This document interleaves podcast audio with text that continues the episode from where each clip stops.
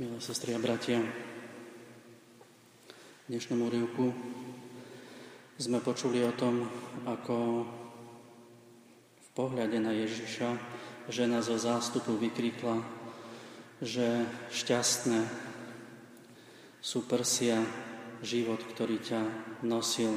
Vlastne ospevovala matku Ježiša Krista, že aká musí byť šťastná tá žena, ktorá porodila takéhoto človeka, akým bol Ježiš Kristus.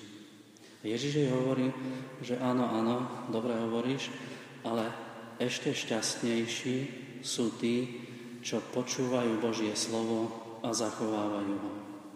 Znamená, Ježiš nám dnes hovorí, že existuje pozícia, situácia, do ktorej každého človeka pozýva, situácia, ktorá je väčším šťastím, než byť biologickou matkou Božieho Syna. A to je schopnosť a túžba počúvať Božie slovo a chcieť ho uskutočňovať v svojom živote. Teda ďakujeme za to, že sme sa tu zhromaždili, že, že počúvame Božie slovo, že ho chceme uskutočňovať vo svojom živote. To, čo nám Božie slovo, ak ho budeme chcieť, lebo tá najťažšia cesta, hovoria tí, ktorí sa o to usilujú, je z rozumu do srdca. Aj počúvame to Evangelium, Božie slovo, ale ostať ho, dostať ho do srdca a uskutočňovať ho v svojom živote. A to je teda úloha, do ktorej nás dnes Ježiš pozýva, aby sme sa pripodobnili Bohu. To, čo jedna z vlastností, ktorou sa človek najviac pripodobňuje k Bohu, je sloboda. A všetci ľudia túžime po slobode a možno najviac vtedy, keď ju strácame, keď ju máme obmedzenú.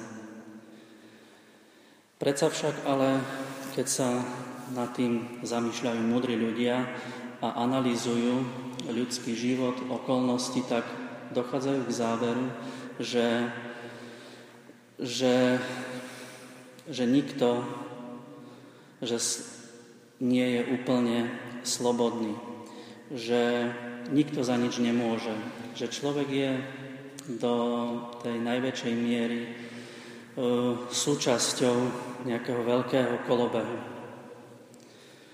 A v takom prípade e, nesmieme nikoho za nič trestať ani chváliť, pretože človek tým svojim rozhodnutím veľa toho e, ovplyvniť nemôže. Pretože ak povieme, že nikto za nič nemôže, že my nemôžeme nič ovplyvniť v svojom živote, tak nie sme naplno ľuďmi. Ako potom zaradíme slobodu do zákonov prírody. V dobe, keď žil Ježiš Kristus, tak bol v egyptskej Alexandrii jeden z najväčších židovských mysliteľov Filon Alexandrijský, ktorý o tomto probléme diskutoval s pohanskými kolegami. A tí zastávali názor, že je nemeniteľnosť prírodných zákonov, že existuje kolobeh života, ktorému sa musí podriadiť tak človek, ako aj bohovia. Taký je osud. No a Filon poukazoval na to, že prečo Boh vstupuje do ľudských dejín. Hovorí preto, prečo robí zázraky, Filon hovorí, že Boh vstupuje do ľudských dejín, koná zázraky, ktoré sa vymykajú prírodným zákonom, preto, aby dokázal, že je slobodný aj voči týmto zákonom, že je ich autorom.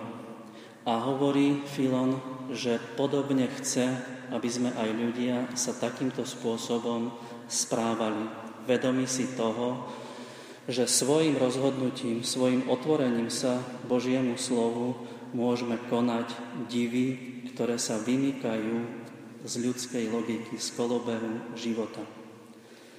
A teda to najväčšie šťastie spočíva, ak budeme chcieť vážne počúvať Božie slovo, chcieť sa podľa Neho riadiť. Vtedy budeme svetkami veľkých zázrakov.